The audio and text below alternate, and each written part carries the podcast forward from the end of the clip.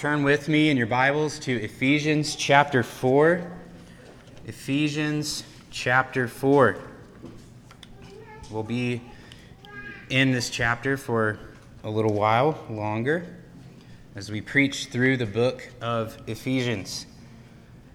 So, Ephesians 4, today we're just going to be looking at one verse, verse 25. And I want to begin by uh, telling you two stories that you probably already know. One is the boy who cried wolf. You're probably familiar with this little fable. There was a shepherd boy, he was out watching the sheep, and he decided, I'm going to have some fun. And so he started crying, Wolf, wolf. And the villagers came running, and he said, Ha, I tricked you. There was no wolf. So they all went back. And again, he said, Wolf, wolf. And everybody came running, Where's the wolf? And he said, Ha, I tricked you again. So they all went back, you know, angry at the boy. Well, then a wolf actually showed up, a real wolf. And he cried, Wolf, wolf, help! And all the villagers said, Ah, he's just tricking us again. We're not going to go help him. And in some versions, the wolf eats the sheep, in some versions, the wolf eats the boy. So an illustration of the dangers of dishonesty. You know, you, you tell the lie, and eventually no one's going to believe you, and it ends up hurting you. But there's another story, well known to most of us probably, that illustrates the virtue of honesty, and that's George Washington with his cherry tree. So, as a boy, so it goes, the story that his father gave him a hatchet one year for his birthday. And George went out and said, I got to test this thing. And he said, That cherry tree looks like a good tree to test out my hatchet on. And so he swung away. And his dad saw it and he said, George, what happened to this cherry tree? Did you, did you chop down or did you hurt this cherry tree? And we probably are all familiar with the line Father, I cannot tell a lie. I did chop the cherry tree. Now, that didn't actually happen. That is a made up story, but it is a good illustration of honesty. And in this story, his father says, Son, your honesty was worth 10,000 cherry trees. And so, honesty, a virtue, these two contrasting ways of life dishonesty and honesty. And the question for us is which one should characterize us? Should we strive to be people of truth and integrity? Or is it okay every now and then, you know, a little white lie, never hurt anybody? I'll just get out of this situation by lying. Which one of those paths should we follow? And specifically for what we're seeing in Ephesians 4, what should characterize Christians and the church? As followers of Christ, should we be known for our honesty? Or is it okay if we're not completely honest, if we lie every now and then? So, what Paul's been talking about here, as we've seen in the chapter 4, is that the church is supposed to grow to become like Christ. And we're also, as we do that, we will contrast with the world.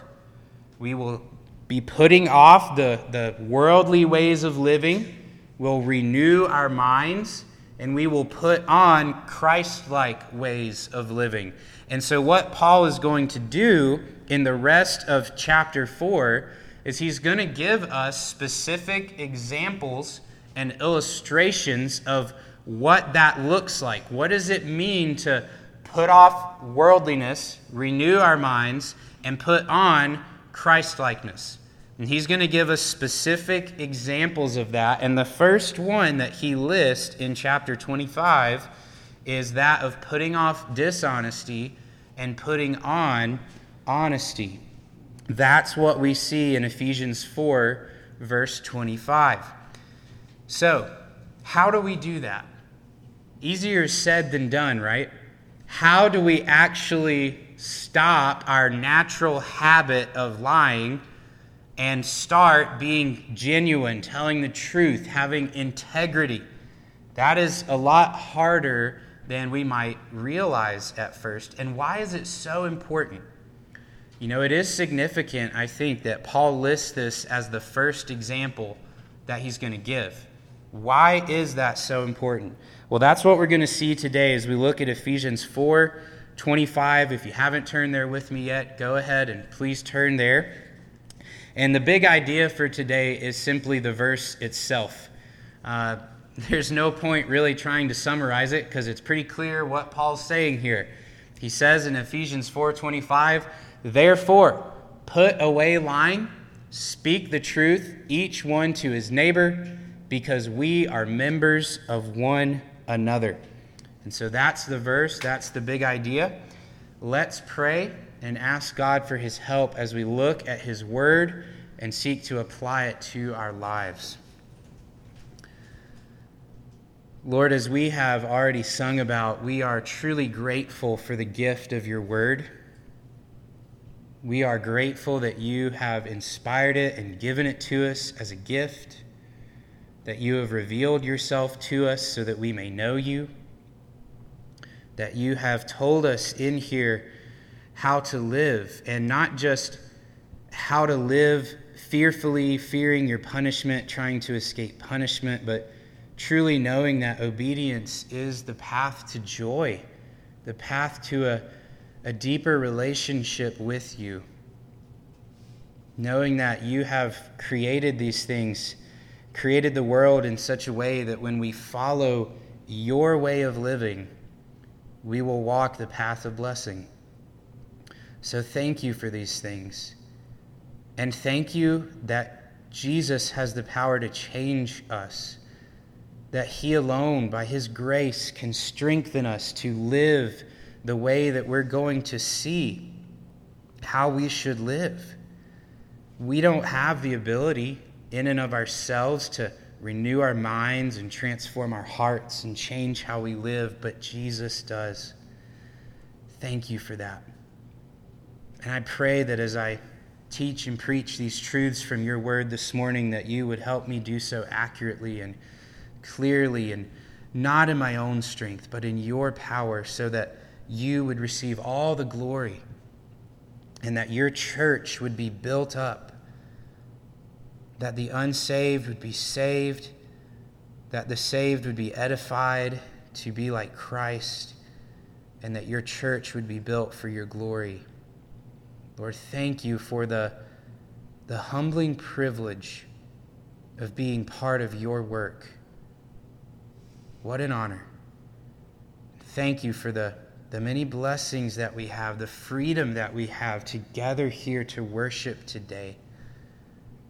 Lord, may we not take these things for granted, but always give you the glory and the thanks for them. And may we let you transform us that we would live the way that we are supposed to live, live like Christ to glorify Him. And it's in His name that we ask these things now. Amen. So, as Jim said last week, as we continue on through the rest of Ephesians, we're going to see a lot of practical applications to daily life. We might get our toes stepped on a little bit as we go through these things and as specific sins are pointed out. So be prepared for that. And yes, we're going to work through these kind of slowly. And the reason for that is because a lot of times when we read our Bibles, we can read through these things and gloss over them, and we don't really take time to think about what does this actually mean and how does it apply to my life. And so I'm hoping as we go through this, just step by step, it will really deepen our understanding of the, the Word and of our Christian lives altogether. And the first thing that we're looking at is verse 25, where Paul talks about dishonesty and honesty. And as he illustrates this process of becoming more like Christ, he begins with the negative aspect of putting off, taking off dishonesty. He says, therefore, putting away lying and this is actually the same word that Paul used in verse 22 for taking off the former way of life. It's the idea, like we've heard, that of taking off your clothes, taking off your shirt. You go out and you do work and you get dirty and you come in and you don't leave your muddy clothes on, right? You take them off. That's the idea. You've got these former ways of living, you're corrupt, they're dirty, you take them off. That's what Paul is saying here. And our translation does a good job of the literal translation, putting away lying. But the way this is written in the original language, in the Greek, it actually does have the force of a command that you must do this. And so to make that connection between verse 25 and 22 and that command, the NIV actually does a really good job when they translate it. So this is uh, those portions of the verses in the NIV, it says, You were taught with regard to your former way of life to put off your old self. And then down in verse 25, Therefore each of you must put off falsehood. So you can see there that it's a command. There's a connection between those verses that Paul's telling us this is an illustration of what you're supposed to do. So, what does that mean that we put off falsehood or that we put off lying? Well, we need to we do need to understand what it means to lie. Because sometimes we think that something is a lie, we, but it's not. Okay? We might think we understand that, but lying is when you make an untrue statement with the intention of deceiving others. You have that purpose. You say, I want to mislead you in some way, I want to deceive you in some way. So when it's when you say something that you're mistaken about or you're misinformed about and later you find out you were wrong, that's not a lie. Okay? Sometimes we can call people liars because they told us something that wasn't true and, and they, they thought it was true. They, they didn't realize that they were lying. So, like yesterday, when I was, uh, I worked at the Peach City, the day, uh, book sale at the library, and if someone needed a bag to put their books in, we'd give them a bag. And an hour into it, we ran out of bags because we were had so many people come. And uh, they would come up and I say, "Sorry, we're out of bags." Well, guess what? We found a few more bags that we didn't know were there. They were hidden away, and so then we had a few more. Well, was I lying when people came up and I said, "Sorry, we ran out of bags"? No, that wasn't a lie. I wasn't trying to deceive them and I'm going to keep all the bags for myself, you know. It was just being mistaken, being misinformed. And it doesn't mean that to tell the truth, you have to tell everything, okay? If someone came up and they asked me, okay, I've got this bag full of books, how much does it cost? I don't have to sit there and tell them, okay, here's our procedure for counting up how many books and all it costs. No, I just need to tell them it's a dollar, go take it to the front desk. I don't have to tell everything, all the information. I just need to tell them what's relevant. So, lying, what Paul's telling us here, put off that intention of deceiving others. That's really the heart issue that he's getting at. Because you remember what we've talked about here that these things Paul is saying are ultimately not just our behavior. Paul wants to dig down to our thinking and our hearts, our beliefs, and have that transformed so that we are changed from the inside out. So, what kind of heart, what kind of mindset do we have when we are lying? What tempts us to tell lies? Well, really, the list could be endless. I mean, these temptations come in every aspect of life. Maybe you want to protect your reputation in some way, so you tell a lie, either to hide something bad you've done or to boast about yourself in some way. Maybe you're afraid of the consequences of something that you've done, and so you lie about it. Maybe you just want to make yourself look good. Or maybe you think about there's someone you don't like, and so you make up a lie about them to slander them, to gossip and tell people. Whatever it is, ultimately, these things come from a heart of selfishness and a heart of pride. I want to protect myself. I want to exalt myself. I want to get something for myself. I want to deceive you because I'm more important than you. Whether we realize it or not, when we lie, when we try to deceive people, that's the thinking, that's the heart, the attitude that's behind it. Now, you might think, but Zack, why is lying such a big deal? Does it really matter if I am dishonest in this little area or this one place in my life? It is a big deal. Ultimately, because of what we've seen about God, even last week, that God is a God of truth. Just look up in your Bibles at chapter 4, verse uh, 21. Paul here is talking about Christ, and he says, Assuming you heard about him and were taught by him, as the truth is in Jesus. And then look down at verse 24. To put on the new self, the one created according to God's likeness in righteousness and purity of the truth. God is a God of truth. Jesus Christ, our Savior, is a Savior of truth. And as his people, as those who are being transformed into Christ's image, we too have to be characterized by the truth, by honesty, or else we are betraying God's character and we are sending a message to the world that this is what our God is like. This is what Jesus is like, that he can't really be trusted. And what if God was not a God of truth? How awful would that be? Think about everything we saw in the first three chapters of Ephesians all the blessings, all the promises that God's given to us in Christ, our forgiveness of sin, our hope of being in God's kingdom, given spiritual life from spiritual death, and on and on and on. If God was not a God of truth, we couldn't trust that.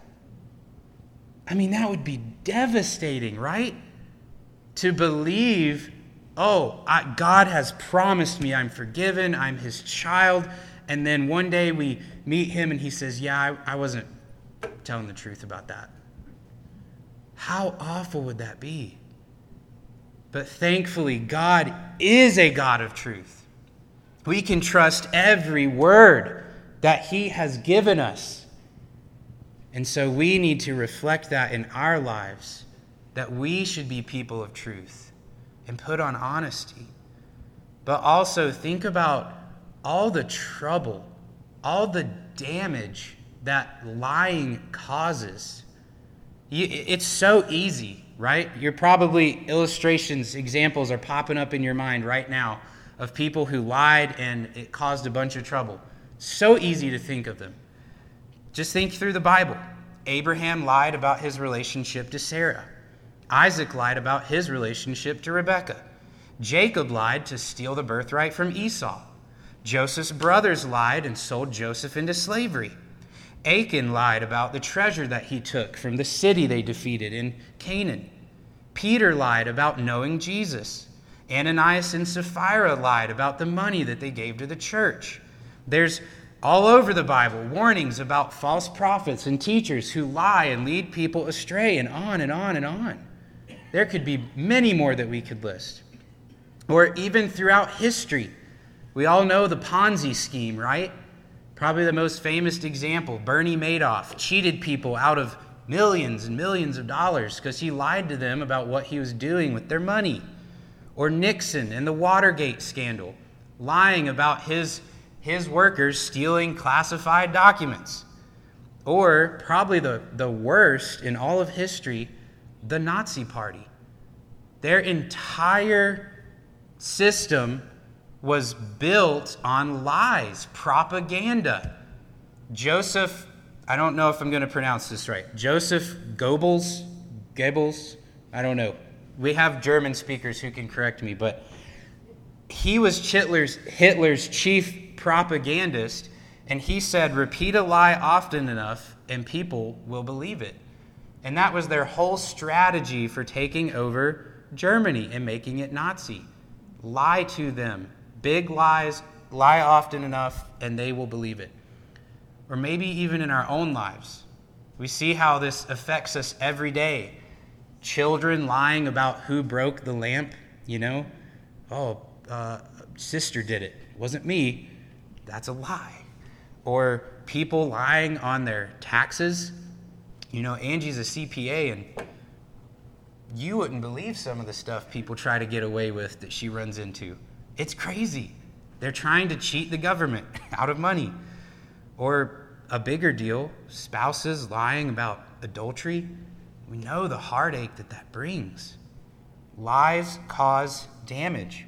And all of these, every example that we just listed, all goes back to Satan's lie in the Garden of Eden all the sin of this world and all the painful effects of every sin throughout history all came from the lie that Satan told Eve in the Garden of Eden, and she believed that lie and acted on it.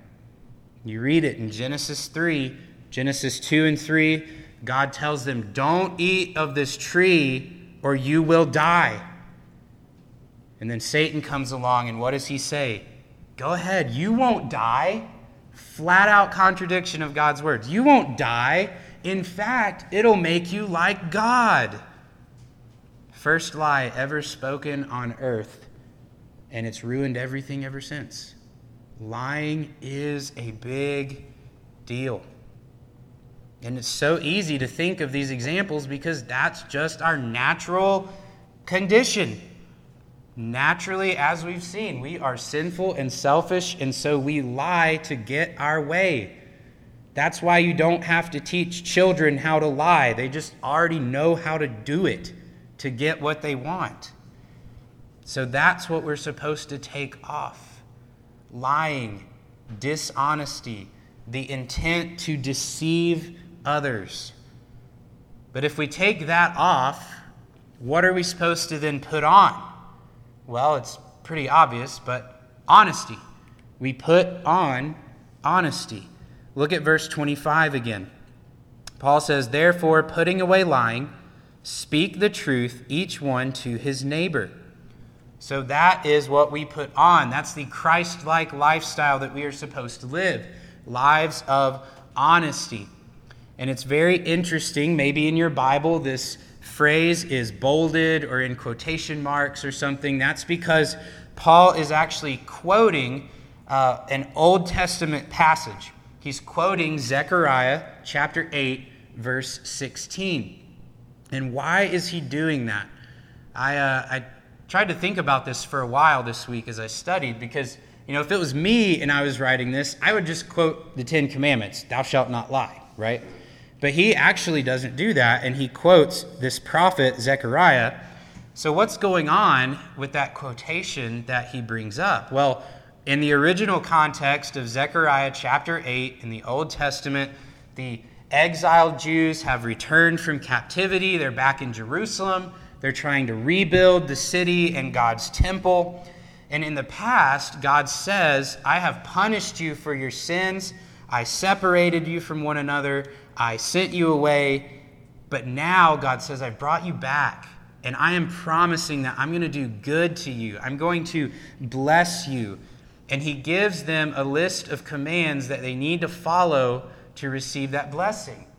And the very first one, just like here, is this command speak the truth, each one to his neighbor. And Paul lists that first here for how the church, how Christians should operate. Now, I don't want to put too much emphasis on it because it's not explicit, but Paul seems to be drawing some parallels here. That God said to the Jews in the Old Testament that he would rebuild Jerusalem and he would prosper his people if they spoke the truth to one another. That that truth telling would be foundational for their new community. And like we've seen in Ephesians 2, in Christ, God is building a new community called the church. And truth telling has to be foundational to that community. If we are not honest people, we cannot expect God's blessing on the church. We cannot expect Him to build us up into Christ likeness. Honesty is foundational. So, like we asked with lying, why is truth so important? Why is truth so foundational to the life of the church? Well, we've seen recently some very important statements about truth and the church in chapter 4. So just look up in your Bible at chapter 4, verse 3. Truth unites us as a church. So Paul calls us to the, as the church to be unified. He says in verse 3, making every effort to keep the unity of the Spirit through the bond of peace. And then in verses 4 through 6, he gives theological truths that we should be united around. There is one body and one spirit, just as you were called to one hope at your calling. One Lord, one faith, one baptism, one God and Father of all, who is above all and through all and in all. So these truths unite us to one another. But also, truth is what builds up Christ's body. Look at verse 15 but speaking the truth in love, let us grow in every way into Him who is the head, Christ. So, if we want our church to grow, if we want to be like Christ, we must have the truth. The truth is what builds us up. Then we've already looked at it in verses 21 and 24, but truth is the image of God in Christ is characterized by truth. That God is a God of truth. Christ, the truth is in Christ. So if we are going to follow him, if we are going to be like him, we have to be people of truth. And then we haven't gotten to this yet, but one more time that the significance of truth is pointed out in Ephesians Turn over to chapter 6 and look at verse 14. So, in this chapter, in chapter 6, Paul, when we get there, we'll see he's going to talk about us putting on the armor of God. That that's our strength, that's our protection for spiritual warfare. Part of that armor in verse 14, Paul says, Stand therefore with truth like a belt around your waist so, truth is the part of our armor that protects our waist, that holds the pieces together. So, without truth, our armor falls off. We're defenseless. And it's no wonder one commentator said, a lie is a stab into the very vitals of the body of Christ. If you don't have your belt of truth on, in goes the knife, and the church is stabbed in the vitals. We must be people of truth. And living this way, most of the time, means thinking long term, right? Because a lot of times, telling the truth does not get immediately rewarded. You know, it's easy to think of all these examples, like we said, of people lying, and they made the news because of the scandal, or it totally tore up some event in history. Lying makes the news. Often, honesty does not. Honesty is usually just a quiet, day in, day out commitment to telling the truth. But you know what? even if we never get rewarded or never get attention for being honest in this lifetime, God knows about it. God does see it. And He keeps a perfect record of our honest lives, of our integrity. And He will reward us for that in heaven someday, even if no one on earth ever notices, or even if we're harmed for telling the truth. God will reward us. And that's probably why it's really hard to think of examples of people who were famous for telling the truth. You know, Angie and I thought and thought and thought and thought about this, and we only came up with three or four examples of where people told the truth and it got attention or it made a, a big deal.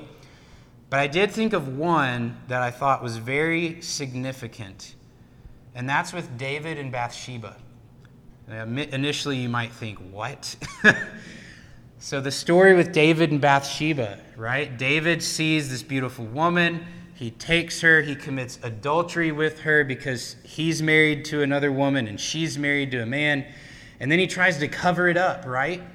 He brings her husband Uriah home from war and he says, Why don't you go home, sleep with your wife, so that the child, it looks like it's yours and not mine? And Uriah refuses. He doesn't do that. And then so David sends him back into battle and says, Put Uriah in this place where he'll get killed. So now David's got adultery, deception, murder, all these things racking up. And he's just trying to cover it up, he's trying to hide it. But what happens when Nathan the prophet comes? He comes, he confronts David about this sin. He says, You are the man that has sinned. And David confesses. He tells the truth. He doesn't try to hide it anymore. And we see that in Psalm 51, the beautiful prayer of confession and repentance. And what happens? God forgives him.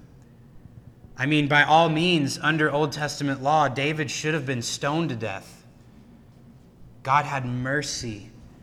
God forgave him because he was honest. He confessed and repented of his sin.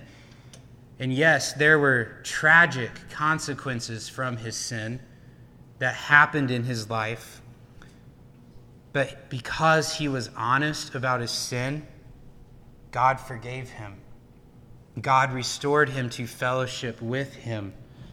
It's amazing. And that really is the greatest blessing that we can have for being honest.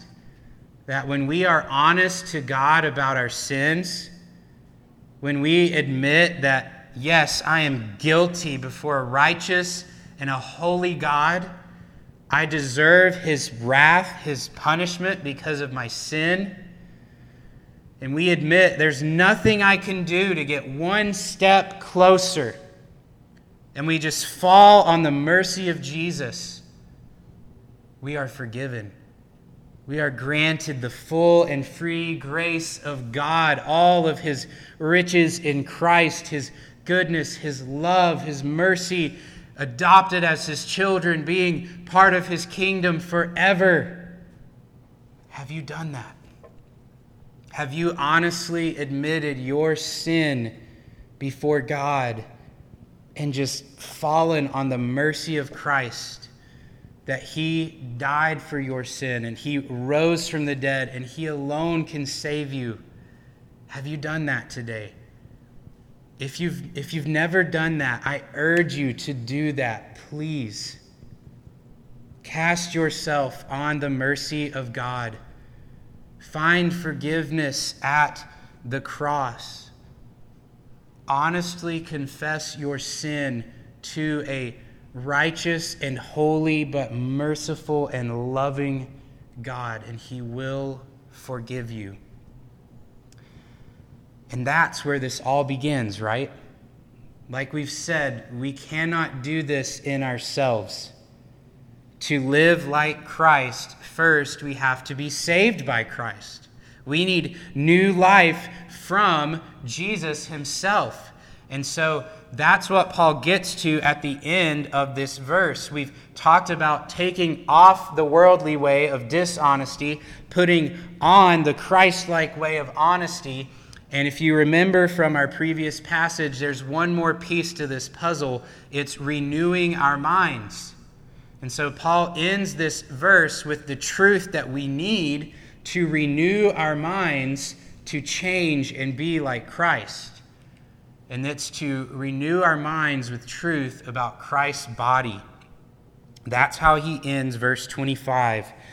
Therefore, putting away lying, Speak the truth, each one to his neighbor, because we are members of one another. This is how we actually change. It's not just through our own strength to say, I'm just going to fight it and I'm, I swear I'm going to tell the truth and I'm going to even write it out on paper. That's not going to change your thinking. That's not going to change your heart. Christ changes your heart. It begins with the salvation that we just talked about. You can't understand and experience this truth of being members of Christ's body if you are not actually a member of Christ's body. That's the metaphor that Paul's used over and over again in Ephesians to talk about the church. That when we put our faith in Christ, we are united to him as a member of his body, which means that we are also united to one another as members of one another. And you can't live that out, you can't experience that without faith in Christ, without first receiving His grace and His salvation. And so I ask you again have you done that? We don't live this way to earn favor with God. That's the biggest mix up that so many people get. They think I have to live a good life to get close to God, or I have to live a good life to keep my salvation, or I have to live a good life to earn favor with God. And yeah, Jesus got me started, but I'm going to work my way up to the rest. No. That is not why Paul gives these commands. These commands flow out of the salvation that Jesus has already given you. That as His grace transforms your heart, your life will change too. That is how the Christian life is lived. It's founded on the grace of God, on the salvation of Christ. We don't live this way to earn being closer to God. Christ has already brought us to God, and so then God changes us. And how does He change us? It's through the truth that renews our minds.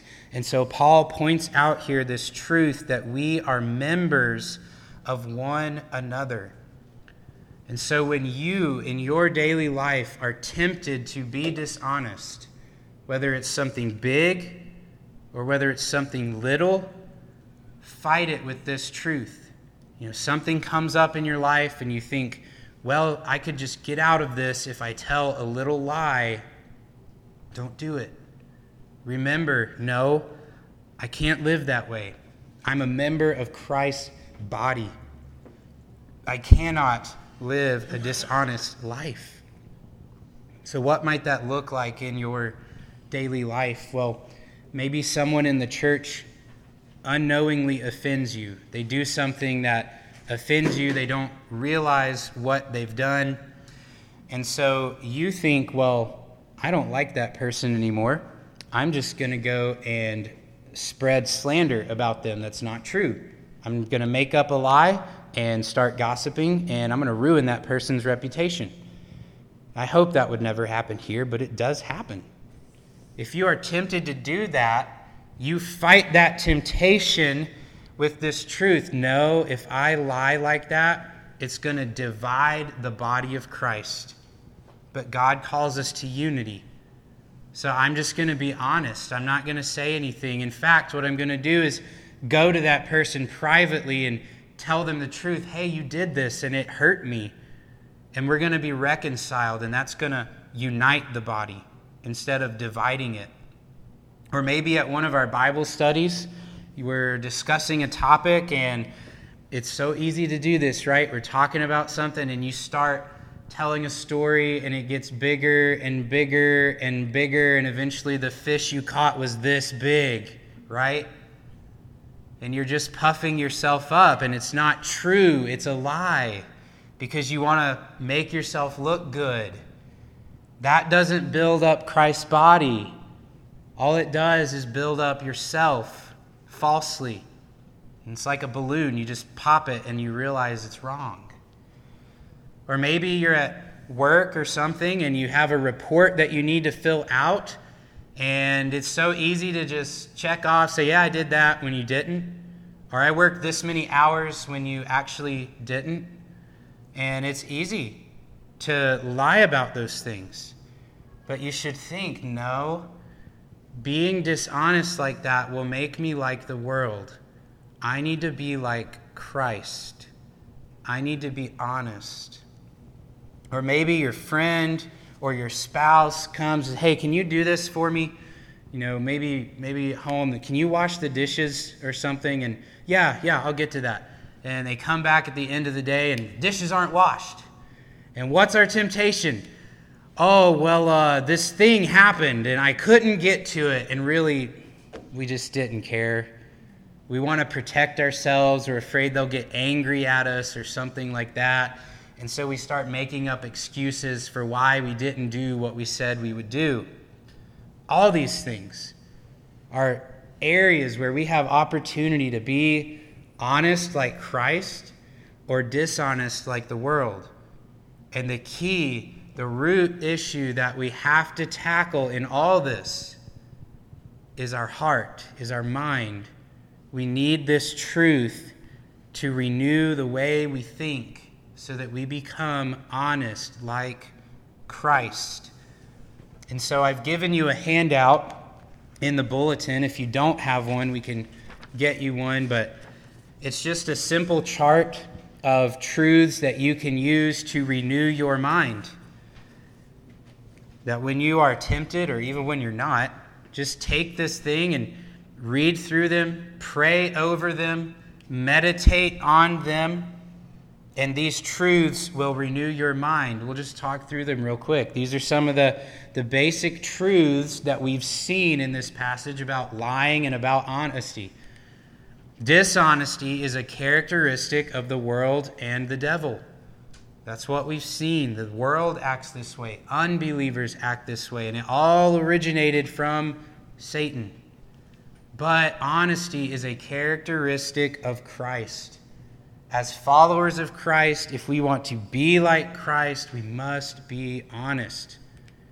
Dishonesty is rooted in selfish pride, but honesty is rooted in love for God and others and faith in God. I put that on the handout. It's rooted in faith in God that I'm going to trust Him that by telling the truth, even if it makes life difficult for me, I'm going to trust that I am pleasing Him and doing the right thing.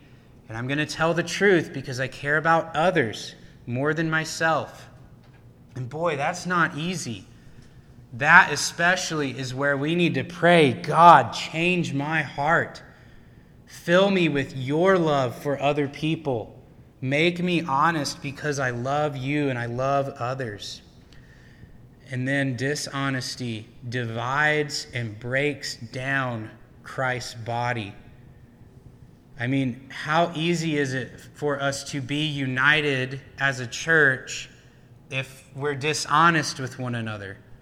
If we lie to each other, we're not going to trust each other. And if we don't trust each other, we're not going to like each other or have deep relationships with each other, and the church will fall apart.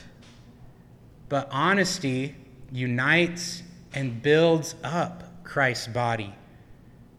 Authentic relationships, deep relationships where we truly love one another, that requires honesty. And when we have those relationships, we will build one another up to be like Christ.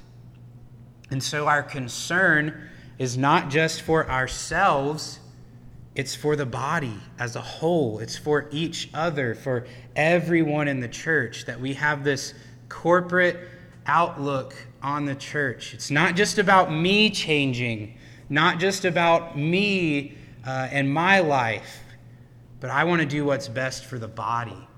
I want to do what's best for the overall health of the church, and that means honesty.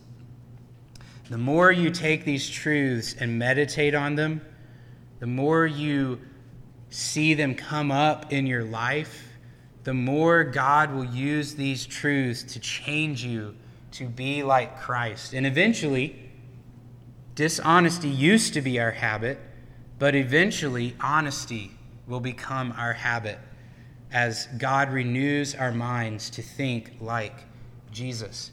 So let's pray and let's ask Him for the grace to do this, and let's commit to learning these truths, meditating on these truths so that we can build one another up with them. Let's pray. Lord, we love you. We pray that you would help us to love you more, to love you supremely above all else. And Lord, we do love one another, but our hearts and our habits are just so naturally selfish. Help us to overcome that. Lord, strengthen us by your grace to to be changed, to be loving instead of selfish. And one way that that will work itself out in our lives is by being honest to one another. When we look at each other, help us to be concerned about the other members of this body, that we would love them and build them up with the truth. So help us, Lord, to fill our hearts and minds with the truth May your Spirit renew us by the truth, and may we speak the truth, each one of us to one another, that you would be glorified in our church. And we pray this in Jesus' name. Amen.